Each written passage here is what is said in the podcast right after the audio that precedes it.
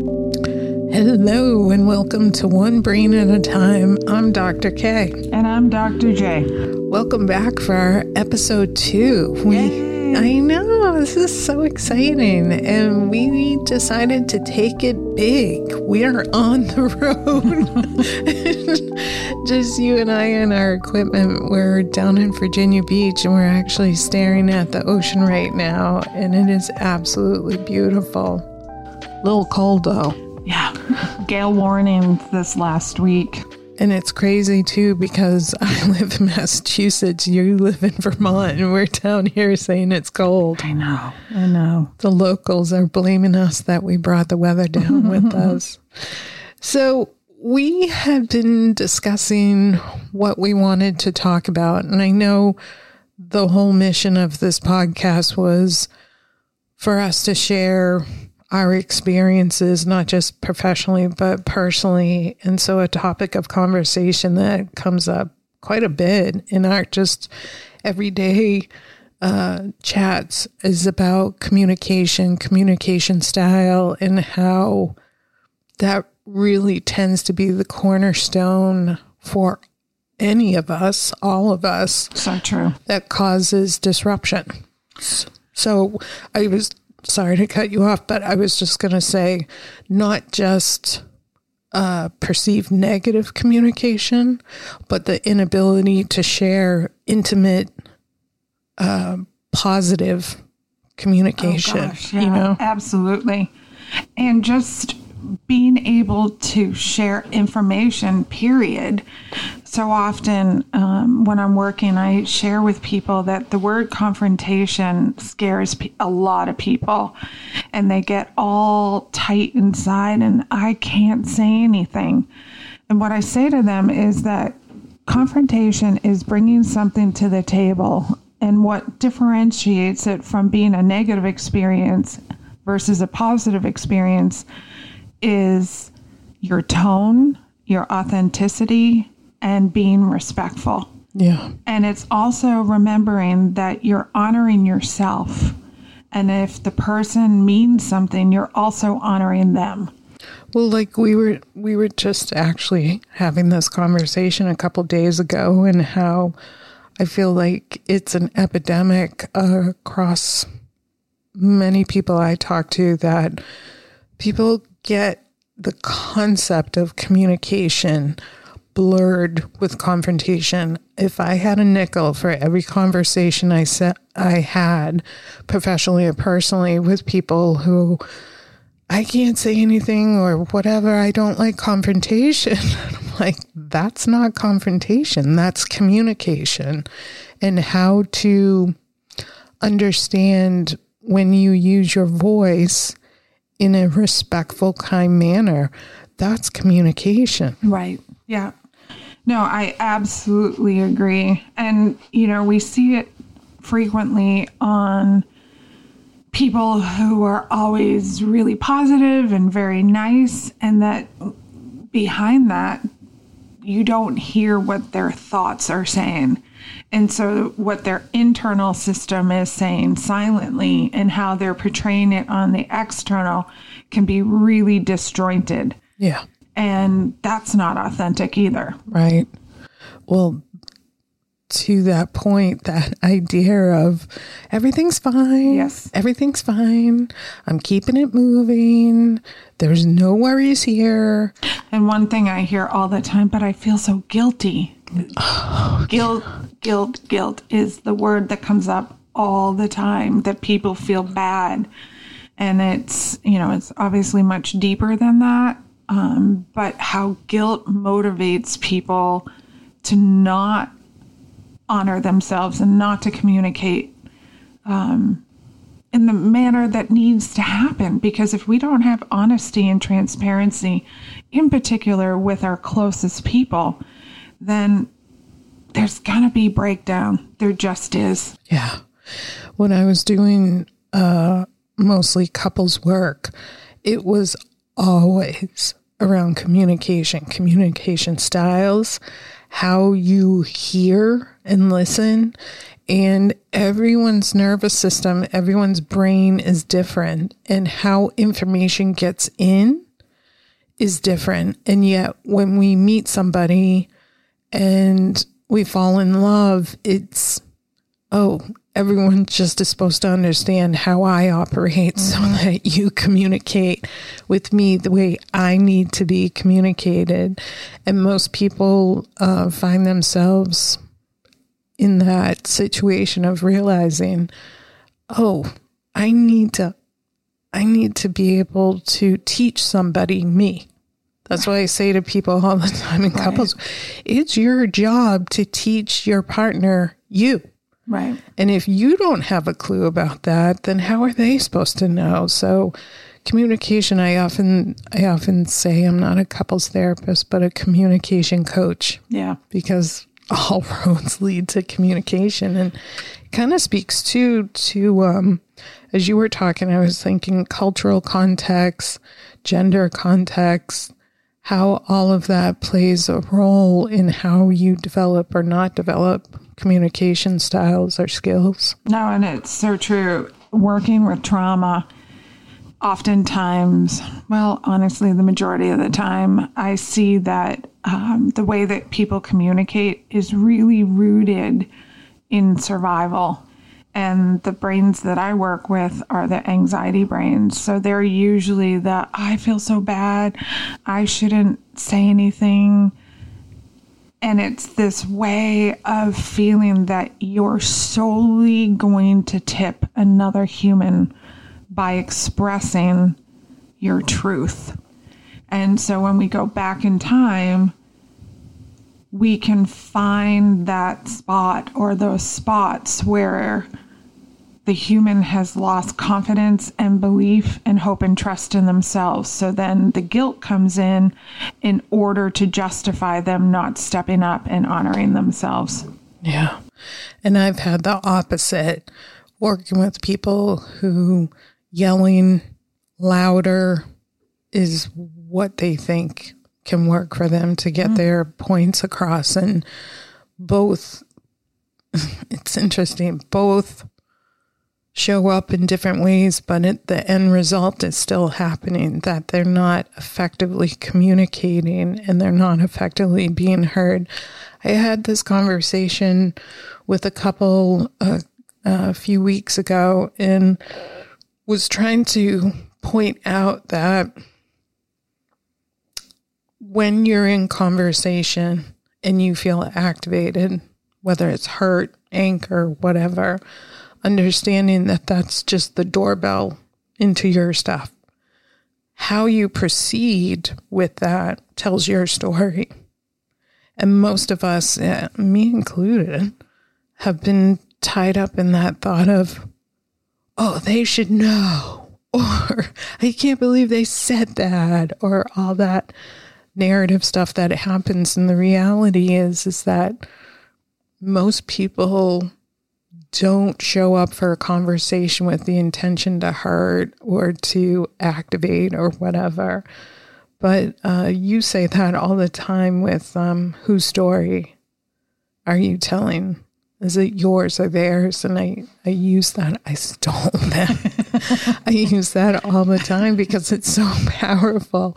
I'll use the example. This is one of the examples I always use is uh, I'll say to a client, if you showed up to my office and said, Kristen, those glasses are goofy. And if I said, I can't believe you just said that, you da da da da da. Or if I said to you, Ooh, that hurt. These were given to me by my mom and they really mean something. Which example is telling the healthier story? And then consequently, if you come back and it's like, oh my gosh, I didn't mean it, or don't be so sensitive, or whatever, is that telling my story or your story? And getting kind of a bigger picture conversation about the communication. Whose story is being told? Yeah. I mean, honestly, I feel that we all tell our own stories and that it's up to us to decide how we respond um, in situations where we've been hurt. Historically, there's a population out there that carries all the woundedness in the sense that they feel solely responsible, um, that they somehow had a role in why that person said what they said to them or didn't invite them or they immediately go within and it's like well i'm just not enough. I'm not worthy enough. And then there's a population out there that is what i call the fighter the oppositional defiant teenager who's like screw them. I don't need them. Right. and they go into that um, mode, both of which is a trauma response in my clinical lens versus a wow, you know what? I wish I had been invited to that party, but I'm going to go out and ask so and so if they want to do something and not in a vindictive Right. way, but I wanted to go out Friday night. I wasn't invited to this function, but that doesn't mean I can't go out. Can I ask you when you just talked about the the fighter and and whatnot? Can both exist? Oh, absolutely. And we fluctuate between the two. How so? Can do you have an example of how that? Sure. Yeah. Um, so when you're talking about the people that are being angry, um, that is what I would deem, and not in all cases. I mean, there are certainly other reasons why people can get angry or rageful, but um, if somebody can't manage ownership in a situation, so let's go back to the eyeglasses and you said, you know, my mom gave this to me. I really, they mean something to me. And the person came back like, oh, come on. That person can't manage owning their words. And so they've got to still make it about you. So they're um, transferring the responsibility onto you versus somebody else would be like, oh my gosh, I'm so sorry. Oh, I didn't mean to say that to you. It's all my fault. Right. And then in the silence of their mind, being like, oh, I am such a loser. I cannot believe I said that to my therapist. I cannot believe I opened my big trap and said that.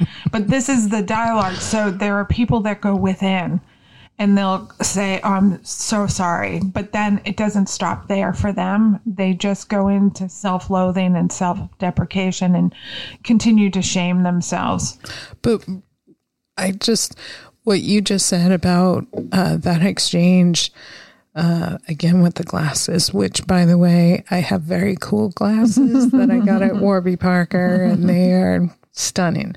Anywho, um, if I said to you, say uh, you were the one who said to me, your glasses are goofy or whatever, and I said, oh, that hurt my heart. You know, these have sentimental value. And if you said to me, oh, I'm sorry that I wasn't, I was just being goofy and my apologies. I would never want to hurt your heart. And then both of us move on from that. Yes. That's healthy regulation because you owned it. I broached it, brought it to your attention, Yes. and we both moved on. Yes. And I think oftentimes, and I'm guilty of this, of trying to explain like this dissertation as to why I've done something wrong. so the only thing I would say is in response to what you just said was, oh my goodness, the last thing I ever wanted to do was hurt your heart. Yeah. End of story Right. not I was being goofy or trying to explain why you were, you know, it's just that adult thought pattern of being mature and respectful, um, maintaining your integrity because we are imperfect beings and we're all going to mess up Yeah. at one point or another. Always, always. You just brought up uh, another kind of theme I see in communication as well is if I, we should probably come up with a different scenario than my glasses, but going back to that, if I said, oh, um, that hurt me, these are sentimental glasses, and you started going into what I call the defensive tap dance. And you're like, oh my gosh, I'm so sorry. da, and just continue on like you were saying about the dissertation that opens up the door for more conversation about it as opposed to just keeping it simple and saying oh uh no sorry about that that was not my intention and moving on that defensive tap dance stuff uh, i think can get people into trouble with communication. Yeah. I mean, again, from my lens, it's a trauma response because yeah. the human has registered that they have made, uh, in their mind, a huge mistake. Right, right. And in their body, they feel that it's like life or death. So that the only way that they know how to um, help the person understand right. their intention is to keep telling them more and more and more to explain it. Right. And that will sometimes present as guilty. Well, the yeah, the person feels immense guilt. Right. And this is motivated out of guilt. Right. But again, you know, it's how did that person get to this point? Right. Well, that was what I was thinking as we were talking about that because I can imagine listeners going, okay, this is all great information, but how do we avoid all of this? And how much, this is the million dollar question, how much of that do you think is just innate in us, and how much of this is taught or role modeled or the old nature versus nurture thing? That's a really good question. Excuse me. Um, again, I, because I'm so heavy in the trauma world, that the way I look at it is that we adapt and we accommodate. And so there's somewhere during development that we don't have full brain potential, but we're smart enough to start testing out different ways to function and to be in an environment. And if we get response back in a positive light, then we'll s- continue to use that. Mm-hmm. And so it's understanding. And so often, you know, I end up working with people anywhere from their late teens to well, right now, 80. And it doesn't matter how old you are, it doesn't matter what gender you are. It really comes down to how you said earlier about processing. How we process things through our brain is going to be different from each individual, and it's going to be determined by the functionality of our brain mm-hmm. and the direction in which the trajectory of diagnosis. So, somebody who has been diagnosed with depression is going to have a different response in processing than somebody who's diagnosed with an anxiety disorder. Just strictly from a energetic vibrational rate, how they process it is going to be determined by the brain. Yeah. I was thinking back on my own journey of communication and I adopted at a very early age. If you keep them laughing, then that's the way to smooth the waters. And then getting into my relationship with my husband currently, my current husband, not like a hundred. I don't know why I said that, but we will be together almost 30 years next year and how early on in our relationship, how things that would trip my wire and I would get so mad. And what was really happening was that little kid inside was taking that information in as um, not being respected or prioritized prioritized that's that's more of it and how i would go to anger mm-hmm. and and not be able to articulate what I wanted to because I didn't even understand what was happening inside. Right. And how many times I would be like, you know, oh, you got to do this or whatever. And now, how freeing it is that if I feel some kind of tripped wire, I can say, and this is what I coach all of my um, couples to do. I'm feeling some kind of way, and I don't know if it's my stuff, if it's your stuff, or if it's our stuff. But can you take a minute and help me figure this out and build more of a collaboration of communication? Because I know now that just because I feel something, especially with anger, how justified you can become. Oh, absolutely. and then yes. you create all the narratives that justify they should have known and how dare they? This was so disrespectful and stuff. And it's just, it's just not true. Well, what often happens um, with anger, and let me just say that anger absolutely can be a positive emotion. It can be the fuel that somebody needs to be motivated to. You know, we often hear the stories of somebody that was told by a teacher that they would never be whatever it is, and that became the uh, catalyst for them to reach big. And, but anger is that emotion where we regain the control and power that we're currently internally feeling that we've lost. And you said it, you know, you felt. Not, yeah. A, what was it that you said? Not prioritized. Not prioritized, or, right. Yeah. And so, you know, it uses a way to try to manipulate in an environment, just like the person who feels guilt it's a way, oh, I'm so sorry, I'm so sorry. I'm so sorry. It's a way to diffuse and manipulate the other person to get the behavior that they need. Right. And, what? And I just want to say that, you know, what I tell folks is that we want people to change when they are doing something that hurts us or makes us mad or turns us off, whatever it is, it's them. Mm-hmm. And what we don't realize is that the only person that has the power to change is ourselves. Mm-hmm.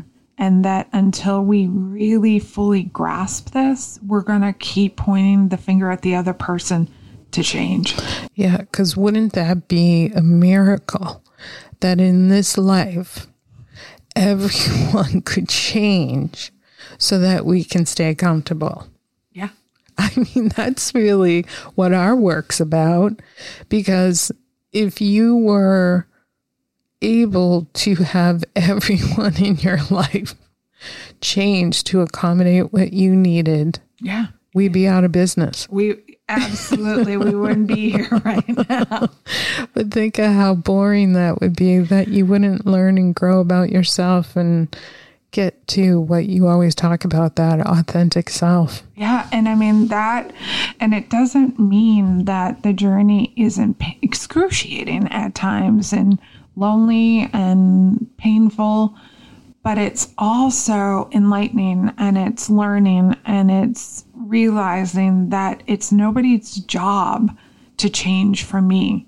It's my job to change for me. Mm-hmm. And if I'm needing something that I'm not getting from another person, I've got to decide that either I meet that need myself or that there is a fair and equitable point in all of this that my partner should show up. Right.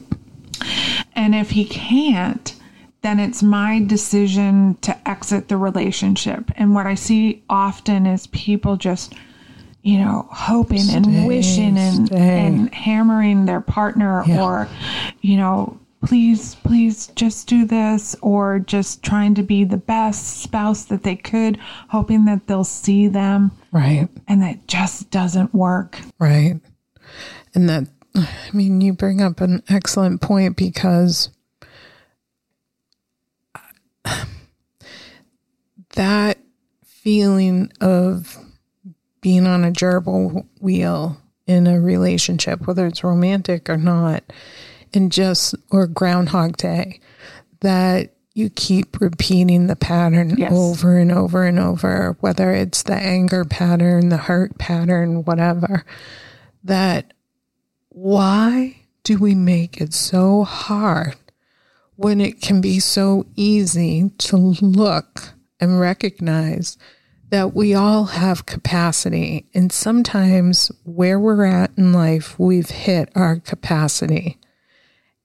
And it's okay to move on. But the thing is, is we don't like pain as human beings, and so we will try and fight for something over and over and over again, and we keep this hope that it's going to work out. And it's more on the line of a separation anxiety that Yeah. I don't, I don't want to leave you. I don't want to live this life by myself. I don't want to. And absolutely, it is painful saying goodbye, depending Right. on the level of relationship. But if you don't have that relationship with yourself, then why and how do you expect anybody to give that level of regard to you? That's such an important thing. And I, I kind of feel being in my 50s now that how do you impart that understanding? I, I don't think I could have gotten that concept in my teens or 20s or whatever about how important that relationship with self is. And if it kind of goes back to I might have said this before that my golden rule that I share with everyone is people act the way they do because they can. So if you're telling me that someone's yelling at you all the time, that's because they can. And I'm not talking about severe situations of domestic violence and stuff. I'm not, that's not what I'm talking about. But, uh, you know, if someone's not coming home at night and not calling you to give you the courtesy to say, I'm not going to be, they're doing that because they can. If somebody uh, tears you down and says, you don't know, you're dumb, you're whatever, they're doing that because they can. Right. And how do you um, have the conversation, or how can you? I guess I'm saying this because there are times where I feel frustrated to be able to articulate it to say, you don't have to be in this relationship. You don't have to have this exchange. But the what you're saying is the fear of what's on the other side holds somebody there Yes. because at least the controlled situation Yeah, it's what I say that um, we feel more comfortable with the devil we know versus the devil Yeah. we don't know. Yeah. And that's in part why people stay. The other thing I've found is it really, when people tolerate disrespect, it's again telling that person's story that they don't have a core belief about their value. Yeah. And at some level they believe that this is as good as it's going to get. So i can't lose this person. Right. And over the last couple of years there's been quite a bit published about the narcissist empath relationships. Hmm. And i just i find that curious because it's obviously a dynamic that has happened quite a bit. Sure. And you know it's it takes two people to get into that relationship. Yeah cuz i don't i don't know if you've ever had this happen but i have never had a couple who comes into couples therapy who are the same person. No. In the sense of it's almost like two puzzle pieces. Mm-hmm.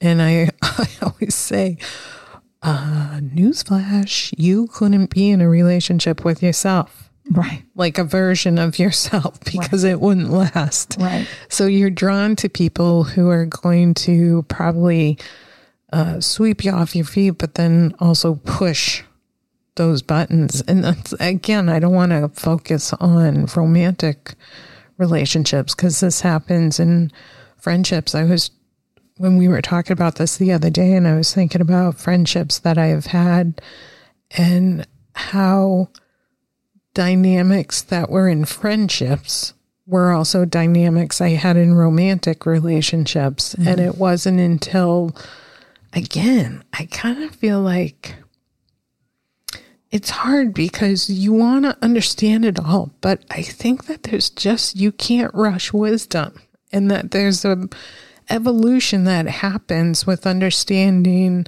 again what we started this whole conversation about was communication and what what trips your wire or, or what motivates you or whatever.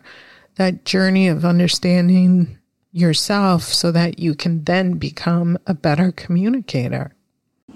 I feel that, you know, we don't know what we don't know. Mm-hmm. And nobody ever shared this type of insight with yeah. me. Yeah. Even in therapy, I yeah. nobody ever talked to me straight like this. Yeah.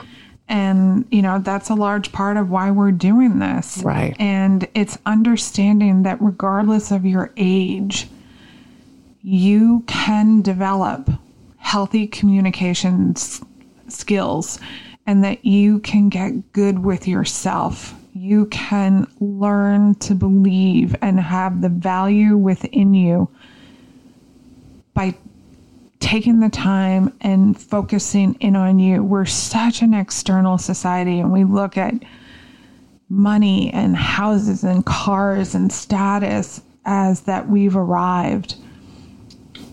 But the truth is is that if you don't have your core in place, none of that is going yeah. to give you what you need. It's not sustainable. No. What about pivoting onto communication when it comes to the warm and fuzzies. How, let me ask you, what would you rate yourself 0 to 10, 10 being the best? How would you rate yourself as far as communicating the warm and fuzzies? Um, present day? Yeah. I would say I'm about a seven. Really? Yeah. I'd rate you like a 15. No, I would say I'm about a seven. If I went back 20 years, yeah. I would say I was a 10. Really? Yeah. Yeah. But oh my gosh, the, I would say opposite. All right, enough about you. what about me? Let me see. What would I myself? I would say I'd put myself at a five. Today? Yeah. I'd say you're an eight today. Well, an eight today. What would you have rated me back in I would. uh, this is about to take a turn, people. I would have said you were five years ago, 20 years ago. Yeah. I would have said I was like a two. But, but it's also, this is also that same kind of thing because the warm and fuzzies are just as important in terms of communication and how I think I see just as much difficulty with that as I do the other end of the oh, spectrum. Oh, 100%. And that's why I'm saying 10, 20 years ago, even 40 years ago, I was always so nice. Like I was until somebody wasn't nice and then I wasn't so nice. then my fighter would come up. Oh, Rocky Balboa in the house. Which happened like maybe once a year, once every two years. But we would all say, clutch your pearls. And for those of you who don't know my sister, she has worn a strand of pearls since birth she is never without her pearls on. So we'd see those pearls swinging in the air and we'd run the other way. but it, you know, so I was coming from this place of developing because I'm the oldest that if I was helpful that I would get positive affirming. And so that's how I learned how to survive. Yeah, well, the ultimate caretaker. And so, in order to do that, I always had to be thoughtful and kind. And so that's where I say 20 years ago, I was a 10 because I was just, you know, so into that caregiving role. And some of it is, some of it was authentic, but with the folks that I work with, it's about taking away the survival part that you believe is all of you and really getting to lean on the part that you were born with. And so that's why I'm a seven today because yeah. I don't jump in order to get my validation in the world anymore mm-hmm. By people reflecting back that I did something good. What about saying I love you? Oh, that's a good one. Yeah. I think that's, you know, definitely uh, in part a cultural slogan. Mm-hmm. Um,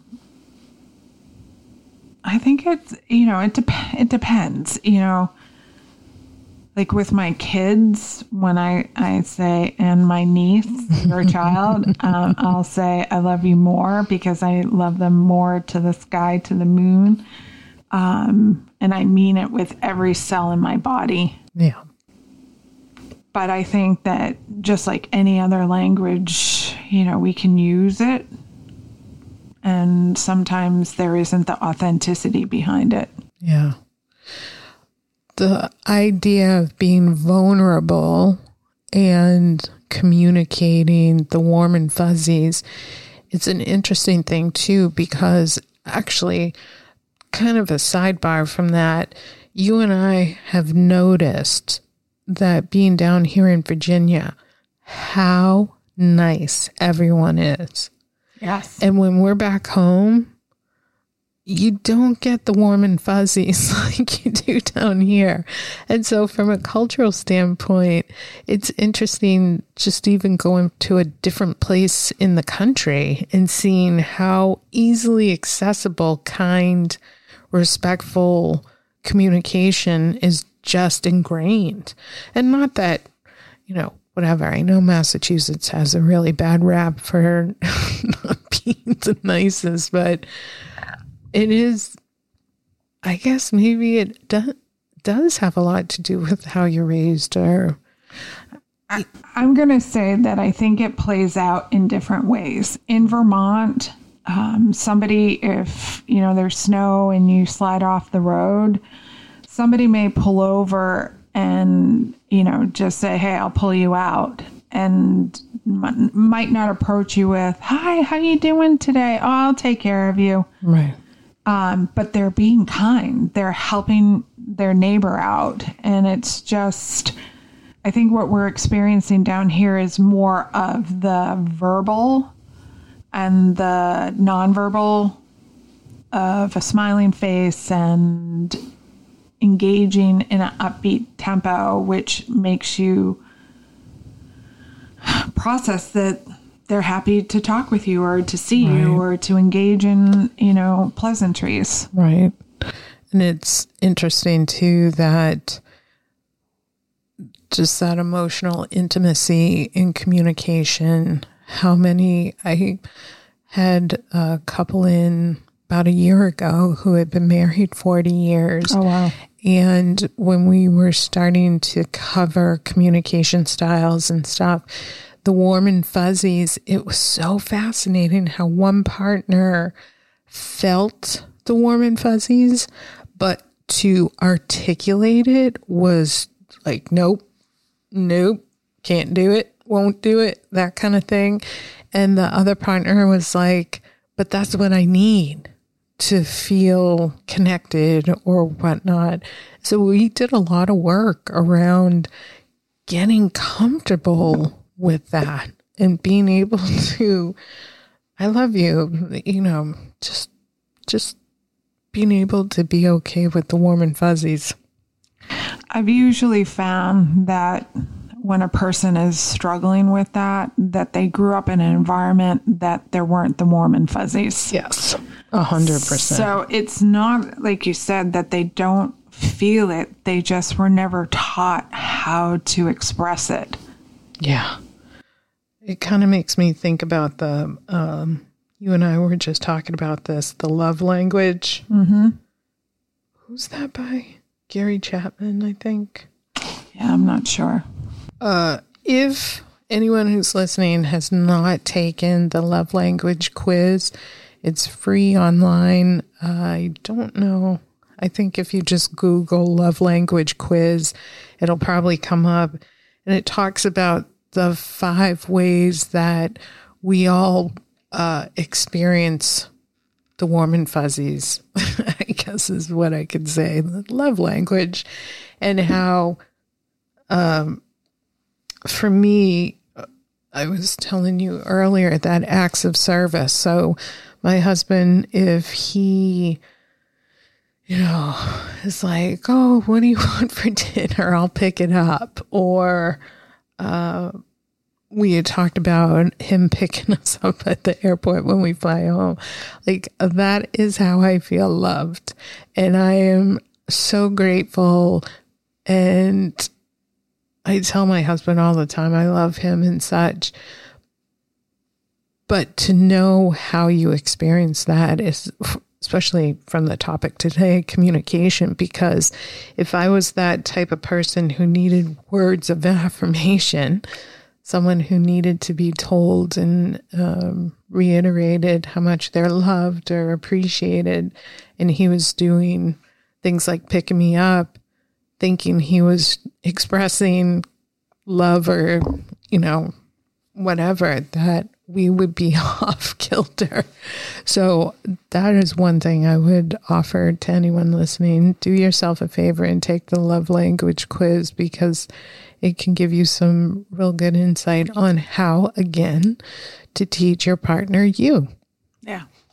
And I also want to say that it's never too late to learn. No. And so, you know, what I say to folks is, you know, perhaps in the beginning, you've got to write yourself notes as a reminder because it's not something that has been practiced. And that's how we learn is through repetition. But if you commit to it and you practice it and you remind yourself that eventually it's going to become second nature to you.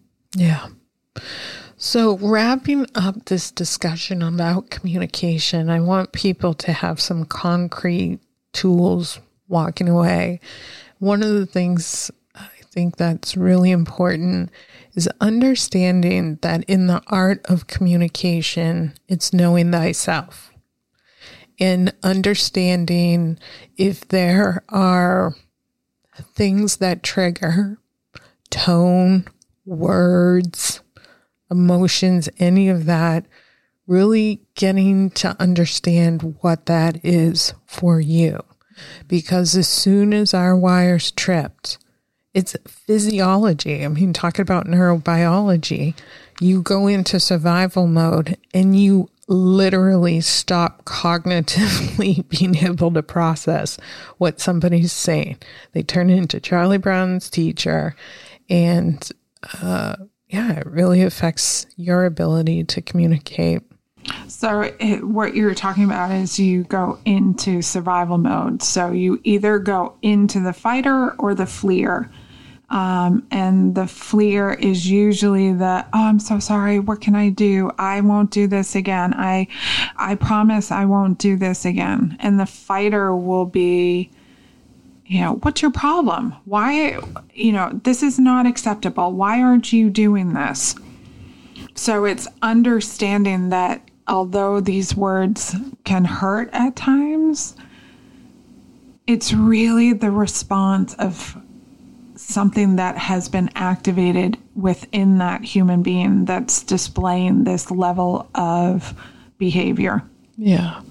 And again, keeping it in context. Like today I was driving and I I accidentally pulled out into a road and didn't see a uh, person on their motorcycle and they were kind of shouting at me that's normal. you know, and then they moved on and I'm sure they forgot about me. So, in the context of kind of within normal limits of yes. emotions and stuff, and certainly by no means that if one is ever in a conversation or communication with somebody who is abusive or disrespect, eh, you know, this doesn't apply to you. But I also, I, since you're um, bringing this up, it's making me think about gaslighting. Oh, and yeah. so that's a form of communication. Mm-hmm. And oftentimes, the person who is the prime picking because they don't have their core and they feel guilty, they believe the words of another. And so the gaslighting is an abusive form but because it's words, people don't really identify it as abusive. And what happens right. over time is it absolutely beats down another person and they start second guessing who they are. Right. Wordsmithing to the degree that you are able to get somebody to believe that actually you're the problem. Yes. Yeah. And so that's a whole nother level of conversation with communication. Yes. But I just wanted to clarify, see, practicing communication, that what you and I were talking about today is just kind of the norm. Yes. Norm of variation of communication. So, um, any advice you have for somebody who might be struggling with the concept of communication So, one of the things that I look at when I'm working with somebody are their thought patterns. And our thought patterns will create our communication patterns.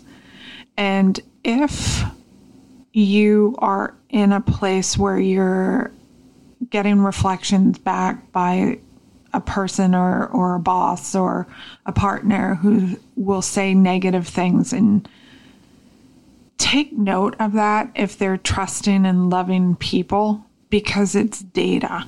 Yeah. And it's not the essence of who you are. There's something that is disrupting your brain.